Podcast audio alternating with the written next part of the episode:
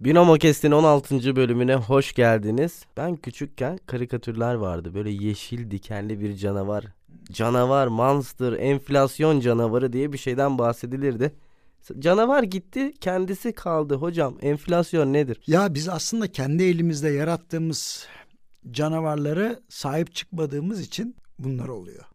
Enflasyon da böyle bir şey. Enflasyon fiyatlar genel seviyesinin yükselmesi demek. Şimdi bunun birkaç versiyonu var. Vatandaşı etkileyen tarafı hayat pahalılığı. Genel trendle alakalı olanı da çeşitli istatistik enstitülerinin ortaya koyduğu TÜFE yani tüketici fiyatları endeksi.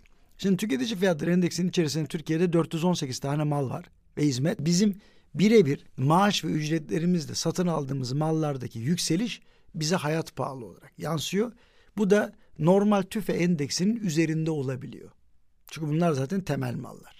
Tüfe endeksi biraz daha geniş baktığı için elbette ki burada fiyat artışları vatandaşın altında ezildiği fiyat artışı kadar olmuyor. İstatistik sayılarla oynama sanatıdır diyordum ben istatistik hocama. Kızıyordu bana. Sonra akademisyen olduk. Kabul etti. Tabii yani yani planlamayı mesela tersten yapan var. Yani ileriye doğru değil de hedeflediği yerden geriye dönük planlama yapanlar vesaire var. İstatistik evet yalan söyleme sanatıdır bir şekilde. Üç tane yalan var. Bir tanesi düz yalan, öbürü kuyruklu yalan, bir de istatistiki yalan derler. Çünkü aynı gelirde daha fazla mal alırken bir anda fiyatlar genel seviyesi yükseldiğinde daha az malı e, efendim fileye koyup eve getiriyor demek. Bunun ismi fakirleşme. Enflasyonun doğal sonucu eğer gelirler artmıyorsa fakirleşmedir. Yoksulluktur. Dolayısıyla sürekli enflasyon yaşayan, kronik enflasyon yaşayan, yüksek enflasyon yaşayan ülkelerde çok fazla yoksulluk olduğu ortada. Avrupa bunu yaşamış. Yani 19. yüzyılın ilk yarısına kadar Avrupa'da ciddi enflasyonlar olmuş. Hatta size güzel bir hikaye. Roma'da bile çok ağır enflasyon olmuş. Mesela 47 yıl boyunca yüzde bir buçuk milyon falan enflasyon yaşamışlar. Hazinede para kalmamış. Asker millet ya Romalılar. Romalı askerlere tuz tabletleri dağıtmak zorunda kalmışlar. Gidin pazarda bunu değiş tokuş edin diye. O yüzden tuz, sel biliyorsunuz. Salary kelimesi aslında buradan geliyor. Yani maaş ve ücretlerin İngilizce salary olmasının sebebi Roma hazinesinde para kalmayınca millete tuz torbaları, tuz tabletleri verilmesinden kaynaklanıyor. Yani dünyanın çeşitli yerlerinde, çeşitli zamanlarda yüksek enflasyon anormal işler yaratmış, başı bozukluk yaratmış, paranın değerini düşürmüş, paranın değeriyle oynanma gibi ondan sonra ahlaksızca yollara gidilmesine sebep olmuş. O yüzden biz enflasyonu sevmeyiz iktisatçılar olarak ve enflasyonla mücadele için her türlü enstrümanın kullanılmasını isteriz. Yüksek enflasyon yaşayan ya da yaşamış her ülkenin vatandaşının maalesef davranış kalıpları normal düşük enflasyonda yaşayan insanlar gibi olmalı. Ne yatırım davranışları, ne tüketim davranışları, ne de söylediğim size insan ilişkileri bizim bildiğimiz ahlaki standartlarda ya da insani standartlarda olmaz. O yüzden biz ekonomistler genellikle enflasyonu ekonomik belaların en büyüğü listenin en başındakilerden sayarız.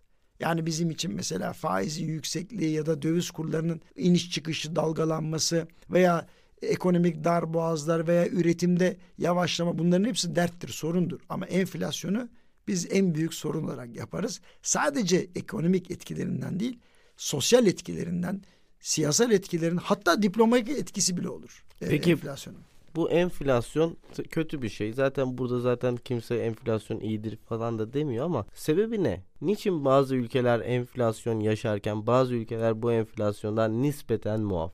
E, enflasyonun birkaç tane tarifi var. Bazıları konjonktüreldir. Yani dünyada serbest ticaret vardır. E, sizin şöyle diyeyim ikame etmek isteyeceğiniz herhangi bir e, malı denersiniz, üretemezseniz e ne yapalım ithal edelim bunu dersiniz. Fakat dünyada bir tıkanıklık olur veya ona talep artar. E siz tedarik ederken zorlanmaya başlarsınız. Hayır ne fiyat olursa olsun bari ben alacağım dersiniz. Otomatik olarak kendiniz zaten talep ederken bunun fiyatını yukarı çıkarırsınız. Bazen bazı ülkelerde gerillerin çok hızlı yükselmesi sebebiyle enflasyon oluşur.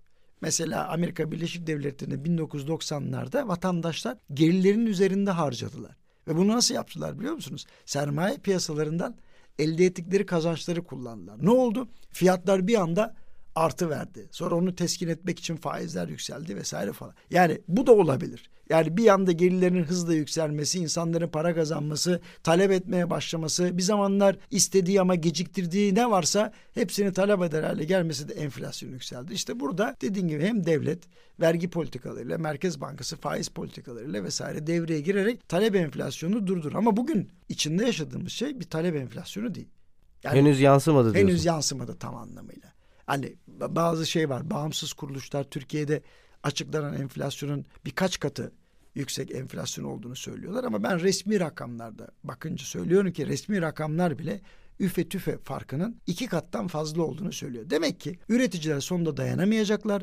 Talep bir gün canlandığında onlar da bu maliyetlerin bir kısmını ne yapacaklar?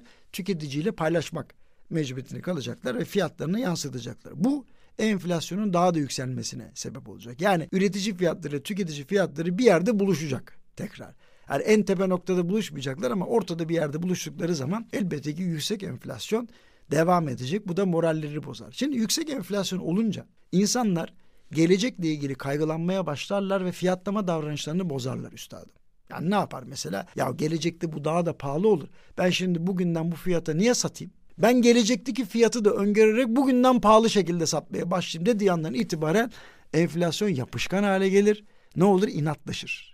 Yapacağımız hiçbir şey yok bu konuda. İnatlaştığı zaman da enflasyon bu sefer diyeceksiniz ki ben bunda nasıl başa çıkacağım diye. O zaman ekonomiyi soğutmak mecburiyetinde kalırsınız. Yani bu. Yani nasıl bakın enflasyon bizi nasıl çıkmaz yollara çıkmaz sokaklara götürebiliyor. Hocam yani diyorsunuz ki ya tüketici ya da üretici fiyatlarının artması şu andaki ana sebep pandemiden dolayı. Eskiden bir küreselleşme vardı. Lojistik süper işliyordu pandemiden önce. Artık kendi kendimize bağımlı olmak zorunda değildik. Dünya küreseldi. Gördük ki dünya küreselleşmeye tam açık değil. Yani iç kaynaklarımızı üretmemiz lazım. Peki sizce bir akademisyen olarak bizim ülke olarak yani devlet olarak tabii ki ama vatandaşa da yansıyacak olan bu. Bu enflasyonla mücadele etmemizin yolu ne? Kendi kendimize yeter olmayı öğrenmemiz lazım. Fakat biz bunu yapmak yerine sanayimizdeki reel sektördeki bazı abi ve ablalarımıza nasıl diyeyim onların menfaatine bir iş yapmayı uygun görüyoruz. Mesela çoğu yerde diyorum ki ya arkadaşlar sizin kapasiteniz nihai mal üreticilerine yetiyor mu? Yani çok da şaşırtıcı gelmedi bana. Bence dinleyicilerimize de gelmedi. Herkes tabii ki farkında ama benim bahsetmek istediğim konu bu. Şimdi Türkiye'de hep bir cari açık meselesi tartışılır. Haber kanalları hep bununla doldur. İhracatımız arttı. ithalatımız da tabii ki oranla artıyor ama bu ithalat kalemlerinin yerelleşmesi mümkün mü? Yani gerçekten çip yoktur Türkiye'de. Üretilmiyordur. Mecbur ithal edeceğiz. Avokado yoktur. Başka bir ürün yoktur. Ama böyle bir dönüşüm Türkiye'nin enflasyonunu düşürmesine yardımcı olur mu? Şimdi şöyle önce aramalı var Türkiye'de üretilebilecek olan. Onları üretmek lazım. 156 milyar dolar civarında biz aramalı ithal ediyoruz. Ya bunun yarısını yapsak yeter zaten. Bunlar üretildiği zaman mal bollaşır. Mal bollaştığı için fiyatı düşer üreticinin de maliyeti düşer aynı zamanda. Ama bunu istemiyoruz biz. E kendileri üretsin. Onun ayrıcılığını da onlar konuşsun. Hayır onu da istemiyor. Okey daha fazla deşmeden o zaman enflasyon konusuna değindik sevgili dinleyicilerimiz. Hepinize iyi dinlemeler diliyoruz.